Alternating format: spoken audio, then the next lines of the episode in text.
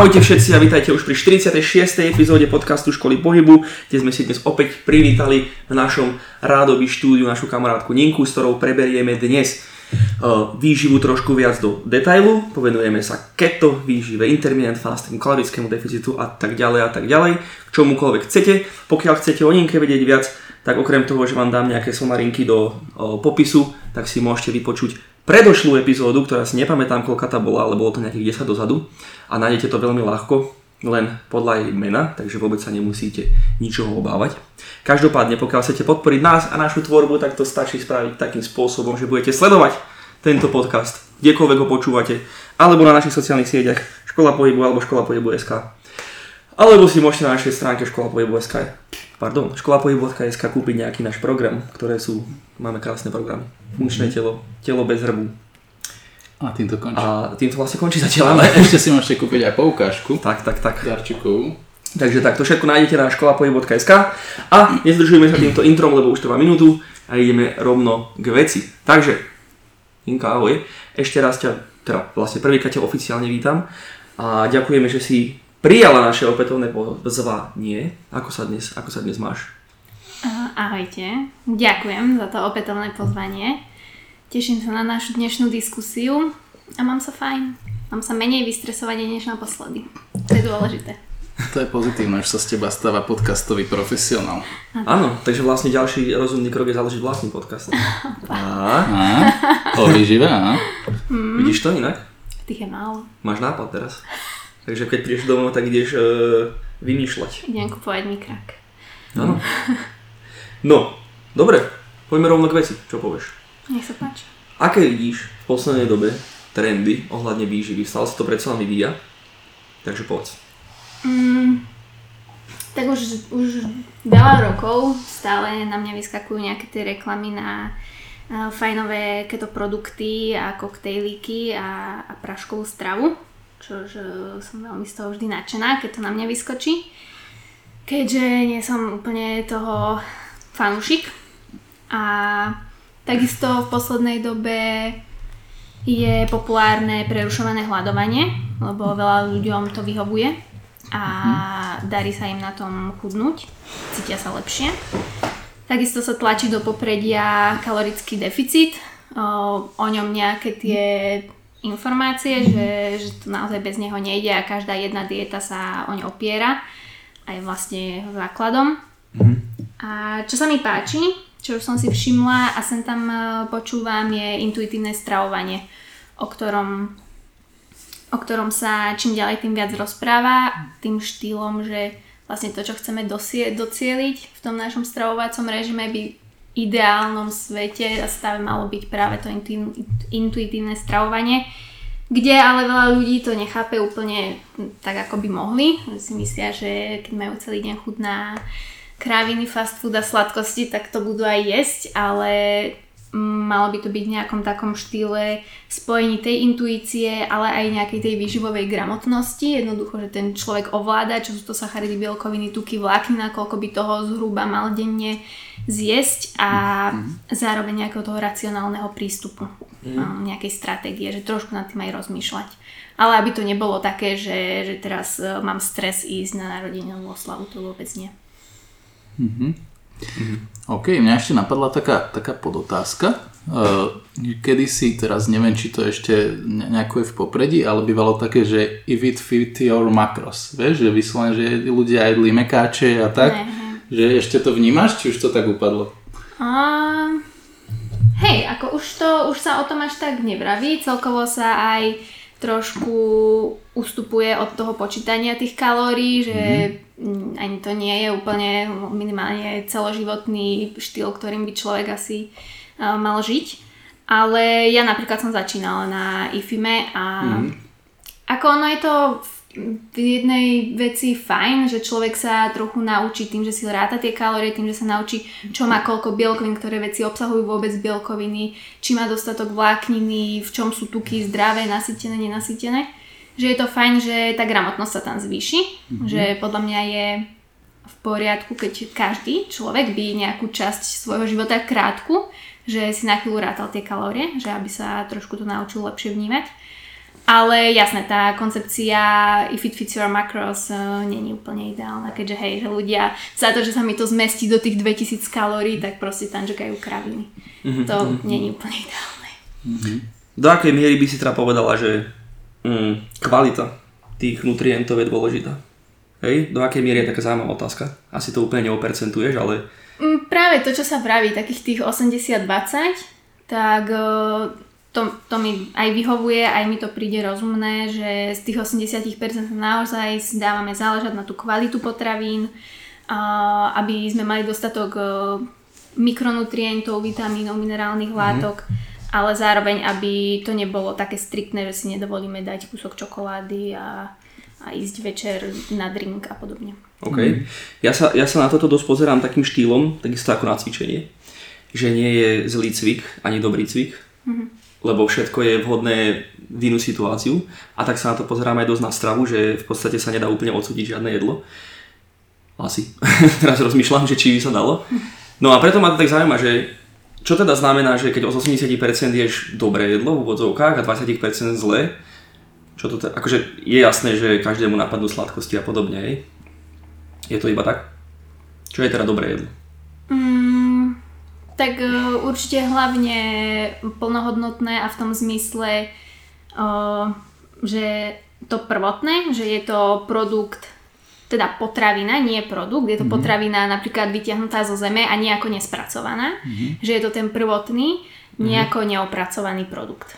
Že potom už vlastne tie spracované, tak to už je skôr brané do tých 20%, že rôzne polotovary a rôzne už to, čo je zabalené v nejakej v nejakom sáčiku, tak to už je skôr. Rozumiem. Že to patrí k tým 20, ale tak ono to dáva zmysel, že mali by sme sa asi fakt snažiť jesť trošku viac tie whole foods, proste menej spracované potraviny. Nejako ja dneska na obed ma čakajú tvarohové guličky nejaké, spolotovarové, takže to bude tých 20% dneska. Ideš príkladom. Aha. A podľa mňa si ich dáš rovno, že 4 balenia.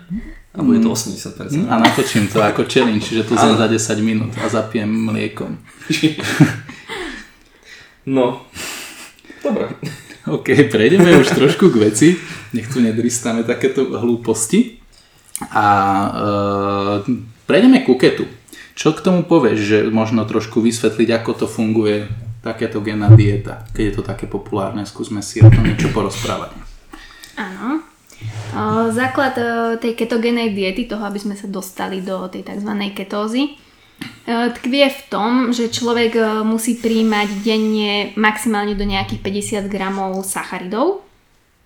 A dôležité je si uvedomiť, že sacharidy naozaj nie sú esenciálna makroživina, na rozdiel od tukov a bielkovín, pretože telo si vie glukózu vytvoriť aj samo v procese glukoneogenézy. A ak by sme aj nepríjmali žiadne sacharidy, tak si to telo aj musí tvoriť, pretože napríklad mozog, dreň obličiek alebo červené krvinky sú vyslovene závislé od príjmu energie práve z glukózy. Takže telo je schopné toho si to vytvoriť v tomto procese z glycerolu, teda z tukov, alebo z aminokyselín, teda z bielkovín. A týmto spôsobom, tým, že máme nízku glykémiu, teda nízku hladinu cukru v krvi, teda aj málo inzulínu, tak sa nám vyplavuje práve glukagón, ktorý spúšťa štiepenie zásobného cukru v pečeni. A keď už ani toľko cukrov nepríjmame, že už ani v tej pečeni nič moc nie je, tak naštartuje štiepenie mastných kyselín z tukových zásob. Ale tento proces, ono to znie super, že vlastne človek vyslovene zo všetkého za deň práve tie tuky spaluje, ale pre telo je beta-oxidácia, tak sa nazýva ten dej, kedy sa spalujú práve tie tuky. Je veľmi náročná pre telo oproti tej glukóze. A tak sa telo po nejakej dobe naučí si vytvárať z týchto mastných kyselín v pečení ketolátky. A to je to, čo vlastne v tej ketodiete chceme dosiahnuť, preto musíme pod tých 50 gramov sacharidov denne príjmať, aby sa začali tvoriť tieto ketolátky, ktoré sú omnoho jednoduchšie na získavanie energie. A Dokonca aj mozog, ktorý je teda závislý na tej glukóze, sa z nejakých 75% po nejakých 2 týždňoch naučí príjmať energiu čisto z týchto ketolátok. Ale keďže práve pre ten mozog je tak dôležitá tá glukóza, tak pri tejto ketogénnej diete nastávajú práve také problémy ako bolesť hlavy, únava, náladovosť, že jednoducho tá hlava to nepríjma úplne najlepšie, nie je to pre ňu ideálne. Takže takto funguje a takto sa navádza tá ketóza. Je to fajn v oblasti napríklad liečebnej výživy pre ľudí s epilepsiou. Takto sa to naozaj dá využívať a je to fajn, alebo pre zníženie rizika kardiovaskulárnych ochorení, zníženie cholesterolu alebo pre vyslovene ľudí s diabetom. A čo ľudí na tom láka, prečo vôbec chodia na túto dietu, je ten tá prvotná rýchla zmena tela, pretože sacharidy tá glukóza sa ukladá aj vo svaloch ako zásobný glykogén a na každý 1 gram toho svalového glykogénu sa viažú 3 až 4 gramy vody. A to znamená, že nám to zavodňuje tie svaly, to robí aj ten objem a tá voda teda zvyšuje aj váhu tela.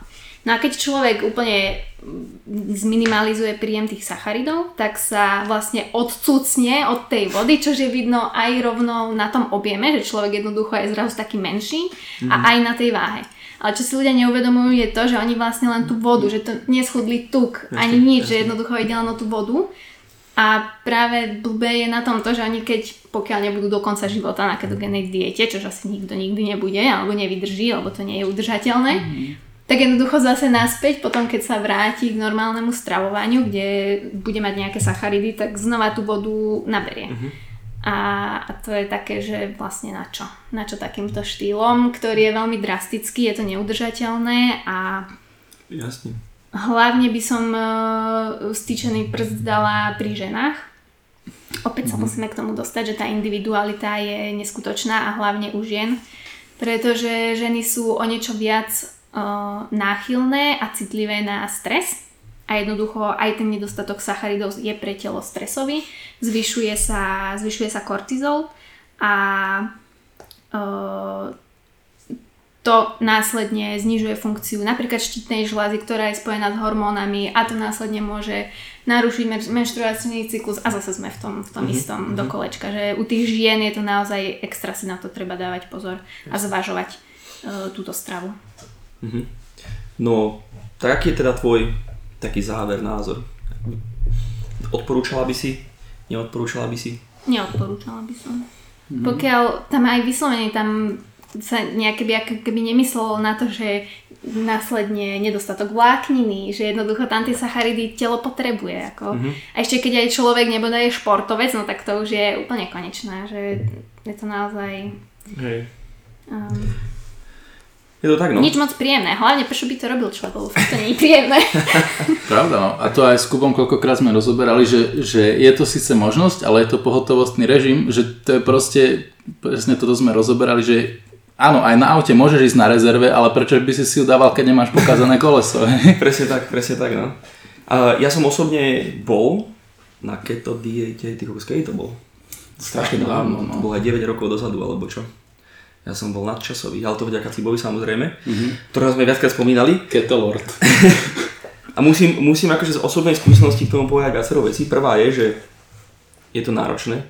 Akože stravovať sa tak je náročné v podstate, lebo si to treba úplne inak vyskladať a spraviť si okolo toho veci. A to je samozrejme ďalší stresový faktor, ktorý si málo kto uvedomí. To je prvá vec. Druhá vec je, že som sa fakt necítil dobre. A hlavne so stúpajúcou intenzitou v tom tréningu. Logicky to telo potrebuje viac toho cukru, hlavne čím väčšia intenzita samozrejme pre anaerobné procesy, tvorby energie a neviem čo všetko a tak ďalej, nemusíme ísť úplne do detailu. Čiže nechápem úplne ľudí, ktorí stále ešte v dnešnej dobe s tými informáciami, čo máme, lebo sú ľahko dostupné, je to ľahko vedieť, stále promujú toto ako cestu. Myslím si, že ľudia proste ako vždy nechcú vedieť, sú si iba myslieť, že ok, super, zľahčím si život, schudnem, ale ako ty vravíš, no je tam hen taký ofajč trošku. Ľudia jednoducho majú radi, vidia v tom tú rýchlu zmenu. A to je na tom smutné, že nechcú to pochopiť, že tie kilogramy, ktoré nabírali 20 rokov za mesiac, jednoducho nepôjdu dole. Určite nie zdravou cestou. Áno. Najhoršie ešte na tej keto je práve tie produkty, tie práškové koktejly a toto, že ako si niekto môže myslieť, že toto môže celý deň jesť, len popíjať nejakú proste umelo vytvorenú vec, v ktorej je tam veľa vitamínov, minerálov, ale to nie je život, to nemôže človek takto fungovať. Si ako kozmonaut. No a ešte aj keď chce, že teda na tých skutočných potravinách, tak to je neskutočné množstvo, koľko musí bielkovín a tukov skonzumovať a potom je tam samozrejme veľa aj nasýtených, pretože to človek nemá šancu jesť len avokádo a orechy, tak... Je to aj cenovo náročné. A na trávenie ani nehovorím. A keď si spomenula tie rôzne firmy, bez toho, aby sme ich tu menovali, ja mám niekedy dojem, že aj takto nie je úplne, že keto. Že to je iba v názve.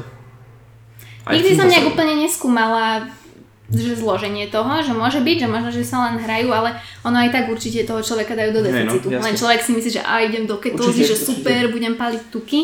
Ale vlastne len extrémne malé množstvo potravín prijíma. A čo ma ešte na margo tohto zaujímalo, pretože toto si myslím, že je veľmi... Nedá sa úplne povedať, že človek je v ketóze, tak to len, že sa cítim. A teraz ja idem najmä tomu do keto diety, pretože som vyslovene spadám do tej skupiny, ktorej by sa to hodilo. Hej? Teraz ako viem, že som v keto diete? V domácich podmienkach je to asi docela ťažko zistiteľné, ale myslím, že sa dajú kúpiť asi v lekárni nejaké tie pásiky na ocikanie a tam vlastne musíme zistiť, či sme v tej nutričnej ketóze, ktorá má nejaké tie hodnoty od 0,5 do 3 mmol na liter, čo sa týka kyselosti v moči. A samozrejme, no, že či naozaj tým otestovať, že či naozaj sme v tej ketóze, či nám tam už prebiehajú tie procesy v pečení, ktoré teda by mali a ktoré sú na tom to, čo chceme docieliť, ale asi veľa ľudí aj v tom nie je, aj keď si myslia, že sú. Ale každopádne pravdepodobne sú v deficite, čiže aj tak chudnú, takže... O to vlastne ale horšie, že? Keď si myslíš, že si v ketóze ani nie si, tak ani tie benefity z toho ani nemáš. Len týraš sa, áno. Len trpíš. Ano. Takže to je ďalší dôvod, prečo asi to nie je úplne najlepší nápad pre väčšinu ľudí. Určite sú nejaké typy ľudí, ktorí sú nejak nastavení na to, že tie sacharidy im až tak nerobia dobre, naozaj majú veľkú únavu, že predsa len tu na potom im neskáče tak ten inzulín, že tá energia počas dňa je taká stálejšia a cítia sa lepšie, ale to je naozaj malé, mizerné percento ľudí, ktorí to takto možno aj ja zo pár takých poznám, ale minimum. Hej. Oliver ma napadol. Hej. Ten tak funguje dlho. Ale je ich málo, úplne minimum, čiže jak hovoríš, není to úplne optimálne. No dobre, prejdeme zase trošku ďalej. A čo to prerušované hladovanie? Čo na to povieš? To je tiež také známe. Áno, je to tiež známe, je to určite, teda si myslím, lepšie, keď počujem toto, než keď počujem keto. Nestria sa ma z toho až tak, ale nie. Začal by som asi tým, že najmä u mužov, pokiaľ si nájdu nejaké také svoje rozdelenie, keď si vysvetlíme to, čo je to vlastne prerušované hladovanie, že človek si spraví nejaké okno hodinové, najčastejší je ten, že 8 hodín za deň je a 16 nie je. Že napríklad od 10 rána začne konzumovať jedlo až do nejakej 6 večera a potom celý večer, celú noc až do tej rána, do 10 nič nekonzumuje okrem vody.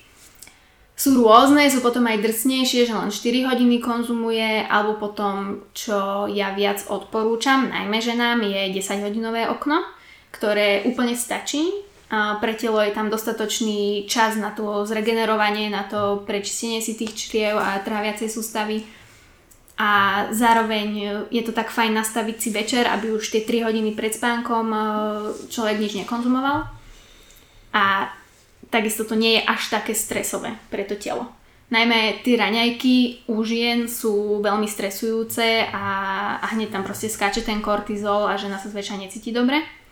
A ako som už začala, u mužov je to o mnoho viac aj prospešnejšie, ale že viac sa na toto telo adaptuje a vyhovuje mu to. Že naozaj, keď si nájde to svoje okno a vyhovuje mu to, tak dokáže pritom teda chudnúť tým, že v tom menšom okne skonzumuje menej vecí tak prečo nie?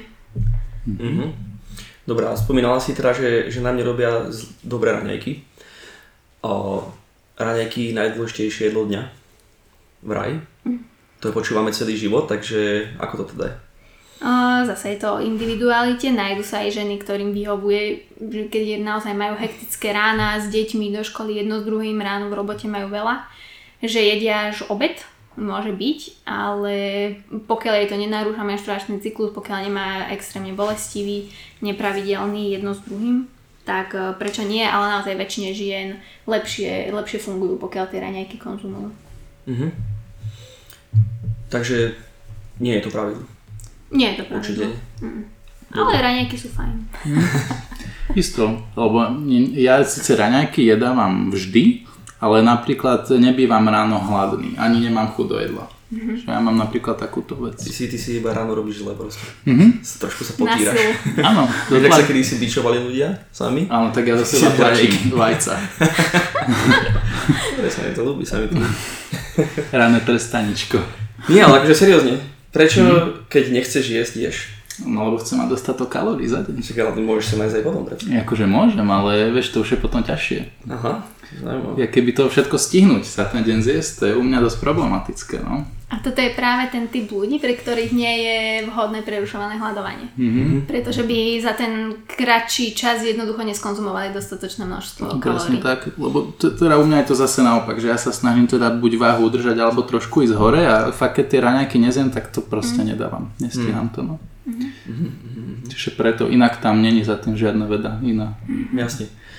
No to prerušovaná hladovka v takom light režime mi príde aj, že to aj netreba do istej miery až komentovať, lebo také, že ideš spať, tak máš prerušovanú hladovku. Áno, a práve to, ja to tak robím, že ja jednoducho už som dlhé roky zvyknutá na to, že jednoducho už po tej 6. max 7. nejem, lebo chodím vám skôr spávať, aby som si nezaťažovala to trávenie a ráno jednoducho vydržím do nejakej 8. tiež nejak tak prirodzene a mám tam 12 hodín, 13, jednoducho, že nejem a ani vlastne neviem o tom a som v prerušovanom hľadávaní.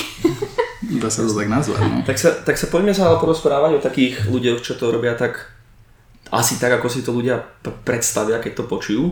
Čiže to sú také tie typy, čo jedia, že 3 hodiny za deň iba, alebo 2 hodiny. Alebo dokonca iba jedno jedlo. No, že jedno jedlo. To ja nerozumiem tomu, že ako... Zaprvé, že im nie je potom zle, lebo to je, do toho jedného jedla, zatiaľ to ani nemôže to byť až také ani zdravé, lebo musia vyslovene hľadať kalorické produkty, že zase opäť veľa nasytených tukov, jednoducho to nie je úplne dobré pre to telo a neviem si to predstaviť. Ale tiež poznám ľudí aj z Instagramu, ktorí tak fungujú a dokonca aj do toho cvičia a proste majú fakt, že aj formu. A nie sú, že úplne vysekaní. Nerozumiem tomu, ako sa vedia. A ešte večer. Ešte keď majú to jedno jedlo večer, ja by som v živote nezaspala. Ja neviem. No, že keď si tak na to zvyknutí po rokoch, ale to tiež podľa mňa musia, že postupne sa k tomu dostať. Vieš, že si to fakt dajú najprv na 3 jedlá, na 2. Adaptuješ sa, no. No, ale je to divočina. Vieš tom takto objektívne vidieť nejaké, že preto toto je dobré? Nemyslím si, že je to nutne dobré. Že je to nutne lepšie, než jesť napríklad 3 jedlá denne. Zaujímavé. Príde mi to také zbytočné. Ale tak pokiaľ ten človek, že nedáva väčšiu dôležitosť tomu jedlo, než to jedlo je, že je to proste palivo pre nás, energia. A jednoducho, že nemyslí na to jedlo, nechce sa mu to riešiť počas dňa, jednoducho raz za deň sa naje a hotovo. Že podľa mňa to musí byť taký typ človeka, že ktorý to jednoducho nerieši. Že to je pre neho len... tak idem sa nájsť. Zase. Ja si len neviem predstaviť, ako proste, aj keby necvičím, že... Ako môžeš fungovať. Zaujímavé. Ako fakt, jak Ninka spomínala, to sú väčšinou ľudia, čo na to jedlo ani nemyslia a že sa nájdia len lebo si povedia, že keď dneska som ani nič nezjedol. Áno, ale vieš, myslím, že budeš hlúpejší, budeš pomalší, budeš slabší, budeš všetko budeš proste. Nemôžeš akože... No nie je to dobré, jasné. Jako skôr poznám veľa takýchto ľudí, čo tak fungujú, ale nie že chcene, ale ja neviem, že sú to nejakí ľudia, čo ja neviem, sú pracovne vyťažení, nejakí vyšší manažéri alebo majú firmy a tak a nestíhajú. Vyslovene si dajú len obed alebo ja neviem, len večer sa nájde. Lebo že ráno si dám koláčik a večer si dám večeru niečo, vieš. A Potom je to náročné. No, ľudia si robia zle radi. Niekedy nedobrovoľne. Ty si robíš dobrovoľne. Áno. Ešte by som možno dala len do pozornosti tie druhy ľudí, pre ktorých by som to neodporúčala. Určite. Čiže sme pri Tomášovi povedali, že možno nejakí tí ľudia, ktorí majú problém zjesť dostatok tých kalórií za deň, alebo nejakí ľudia s podváhou a s históriou, s poruchami príjmu potravy určite, tam je to veľmi na hrane. Takisto tým, že to opäť zvyšuje stres pre to telo, tak to nie je vhodné pre ľudí práve v nejakom takom vyššom stresovom prostredí, hej, chronicky vystresovaných, alebo s nejakou formou hormonálnej nerovnováhy alebo poruchou štítnej žľazy, pretože zase to vplýva aj na tieto veci. A takisto tehotné kojacie ženy, to nie je úplne ideálne. Super. Dobre. Takže tak by som asi aj ukončil prerušovanú hladovku, nie? Predpokladám, že už nemáte k tomu čo povedať. Teda vždy je k tomu čo povedať, ale ukludníme sa. Tak prejdeme rovno k kalorickému deficitu. Hej. Čiže kalorický deficit sa začalo mnoho viac šíriť, ako by som to čakal. Preto je také zvláštne, že kalorický deficit je úplne nič v podstate, ale začalo sa o tom o mnoho viac hovoriť, čo ja si myslím, že je dobre, pretože netreba šíriť nejaké špecifické diety a tak ďalej. Tak vysvetli nám teda v základe, čo to teda je ten kalorický deficit a potom nám povieš, čo si myslíš. Deficit vyslovene vysvetliť, čo to je. Je to negatívna energetická bilancia medzi príjmom a výdajom. Príjmom toho, čo skonzumujeme za ten deň, a výdajom do toho sa ráta náš bazálny metabolizmus, teda energiu, ktorú potrebujeme na vykonanie vyslovene činnosti našich orgánov. To je energia, ktorú spotrebujeme vyslovene, keď za celý deň budeme ležať, ale naše telo to potrebuje na to, aby správne fungovali naše orgány a všetky funkcie, ktoré majú. Ďalej termický efekt potravín, teda spotrebovaná energia na spracovanie potravy, ktorú zjeme, pretože aj tomu chce nejakú energiu, nám to berie. Fyzické aktivity samozrejme. Takisto aj prirodzený pohyb počas dňa, len samotné, keď idem zaženieme za muchou, tak aj to nás niečo stojí. Proste to, že si klopkáme nohou, všetky tieto veci jednoducho stoja nejakú energiu. Takisto stres, ako dobrý výživový poradca, každý by mal myslieť aj na to, v akej miere stresu človek pracuje, žije, pretože aj to vie spraviť veľký rozdiel, a termoregulácia, takéto veci. Všetko to do toho spadá. No, takže tento kalorický deficit sme spomínali vlastne už aj v kontexte tých predošlých diet. Spôsob stravovania diet. Je to teda niečo, čo podmienuje hociaký úbytok na váhe, alebo dá sa teda aj bez toho schudnúť? Je to presne to, o čom sa poslednú dobu snaží edukovať v oblasti toho energetickej negatívnej bilancie, teda deficitu, je to, že je to naozaj podmienka na to, aby človek chudol. To znamená, tým sa vlastne snažia vyvrátiť všetky druhy diét, všetky druhy eliminačných diét, že jednoducho naozaj človek nemusí teraz nejesť už nikdy sacharidy, nejesť už nikdy maslo a jednoducho takýmto štýlom, ale jednoducho fakt, keď môže jesť čokoľvek, ale bude tou energiou nižšie v tom príjme, než to, čo vydá, tak bude chudnúť. Easy as that. Tak. Stotožňuješ sa s týmto? Aj ty? Áno, samozrejme. Ešte docela je fajn si uvedomiť to, že to telo to za nás ráta. Že človek si nemusí rátať kalórie v kalorických tabuľkách, aj keď je to pravdepodobne najrýchlejší spôsob, že človek si je najviac istý, naozaj to má v tých ohraničené tým, že si to všetko zapisuje. Ale to telo to ráta za nás, čiže telo vie, kedy sme v tom deficite, a vtedy to aj vidíme a aj cítime. No jasne, ale tak asi je to náročné sa keby vyznať v tomto, že áno. Predpokladám, pre mňa je to extrémne náročné. Ja by som dosť pravdepodobne nevedel chudnúť. Aj keď viem dosť, aj keď sa pozriem na potraviny a viem, čo to má, aj tak by som asi nevedel byť v deficite. Áno, je aj problém docela v tom, práve keď ľudia dietujú, ako sa hovorí, celý život, čo je častý problém, tak oni už potom moc nevnímajú hlad, sýtosť a toto je ten problém, keď... Ďakujem. Vtedy je pre tých ľudí práve ťažké intuitívne sa dostať do toho deficitu, pretože tam majú ťažkú tú komunikáciu s tým telom. Tak. No dobre, tak ako niekto, to ma zaujíma osobne, ako niekto, kto bol možno, čo ja viem, koľko, 9 rokov skoro, v nejakej tejto chronickej diete, ak sa tomu tak teda hovorí, myslím si, že áno, takže chudneš a priberáš stále dokola. Ako to teda vlastne môžeš vyriešiť? Posledné 2 roky si myslím, že som si vyriešil toho dosť v tomto kontexte, čiže akýby v takom vzťahu k vlastnému telu a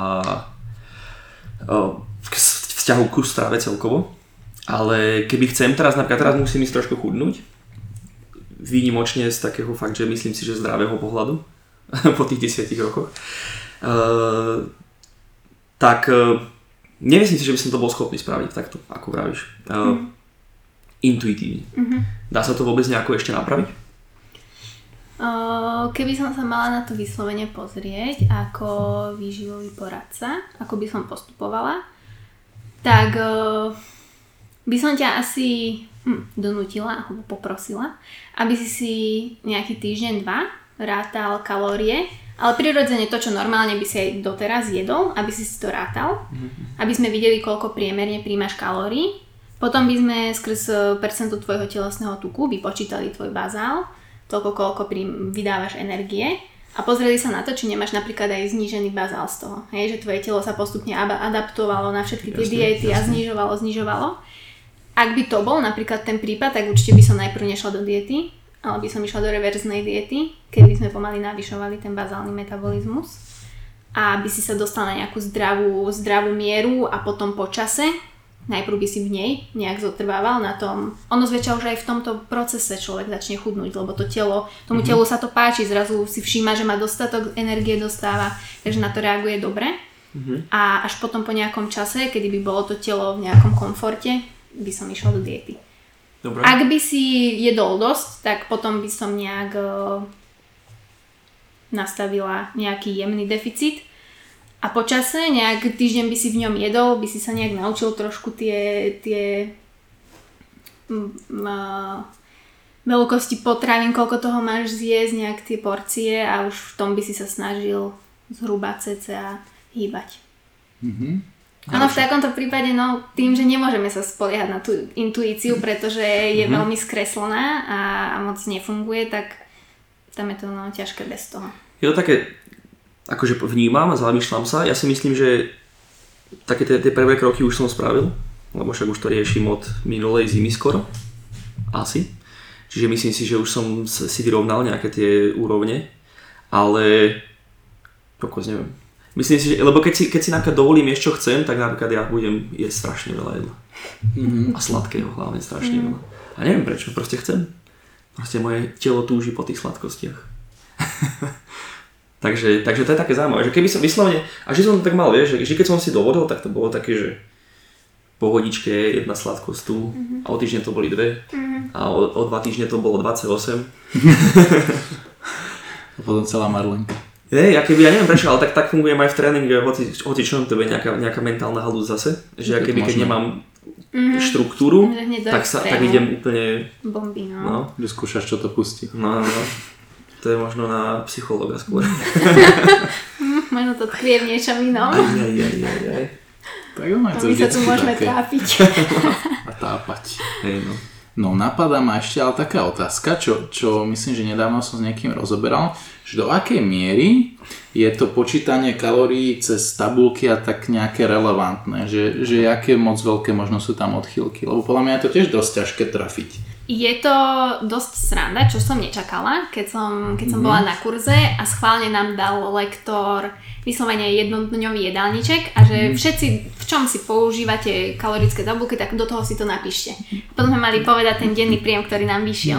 A my sme tam boli, reálne tam bol aj 500 kilokalorický rozdiel. Naozaj veľký, že ja som že to je ako možné. Ale v tých kalorických tabuľkách sú naozaj tie hodnoty, hlavne tých vyslovene zo zeme vecí, tých potravín, tak tam sú veľké rozdiely. Hej, že avokádo v jednej má 120 a v druhej 180. To je komplikované, no? To je zaujímavé. Asi to je iba akože na preorientáciu jedine, nie? Lenže 500 je veľa. Teraz keď 500 je, si nastavíš 500 deficit a potom je to vlastne nula, no. Tak potom čo?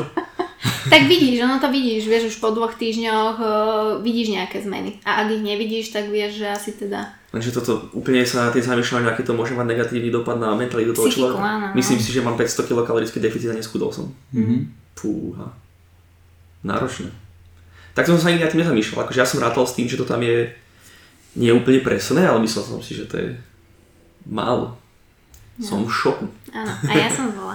No. Ale tým som vás nechcela vystrašiť. Takže vlastne riešenie je iba procesnuté potraviny, ktorý môžeš skenovať čiarovíkov. Áno, a tam vám potom vôbec nevychádza 80-20 a všetko, čo sme sa doteraz bavili, takže môžeš vymazať.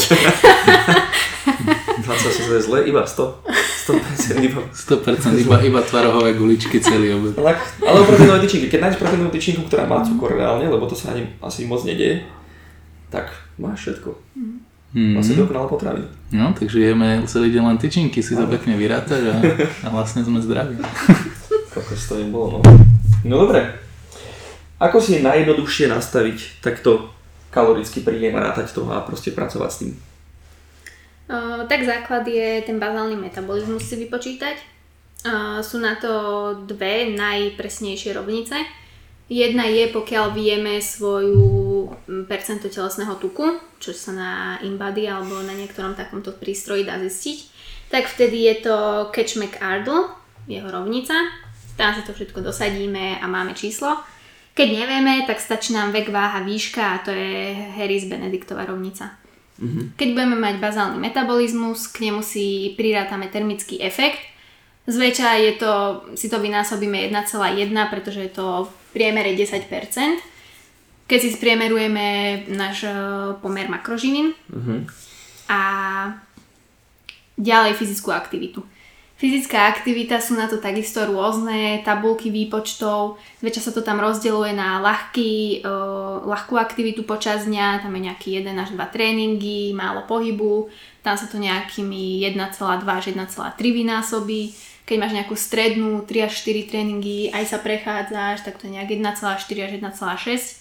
Potom je nejaká ťažká, že tam máš vyslovene aj fyzicky náročnú prácu, že nejak kopeš, niečo robíš, ešte do toho aj trénuješ, tak tam sa to dá vynásobiť aj krát 2. Že naozaj tam to robí veľa. Toto všetko, keď si vysadíme do tejto rovnice, tak zistíme našu udržiavaciu CCA hodnotu kilokalórií. No a následne, či už chceme chudnúť alebo naberať, tak taký zdravý, fajn, udržateľný a docela príjemný deficit alebo naberanie je od tých 10 max 15%. 10 max 15%, hej? Potom je rozdiel u vyslovene obezných ľudí, že tam sa dá ísť až do 40, lebo tam naozaj k tomu zdraviu sa približujeme rýchlejšie a to je nám to prioritné pre nás v tom prípade. Zaujímavé.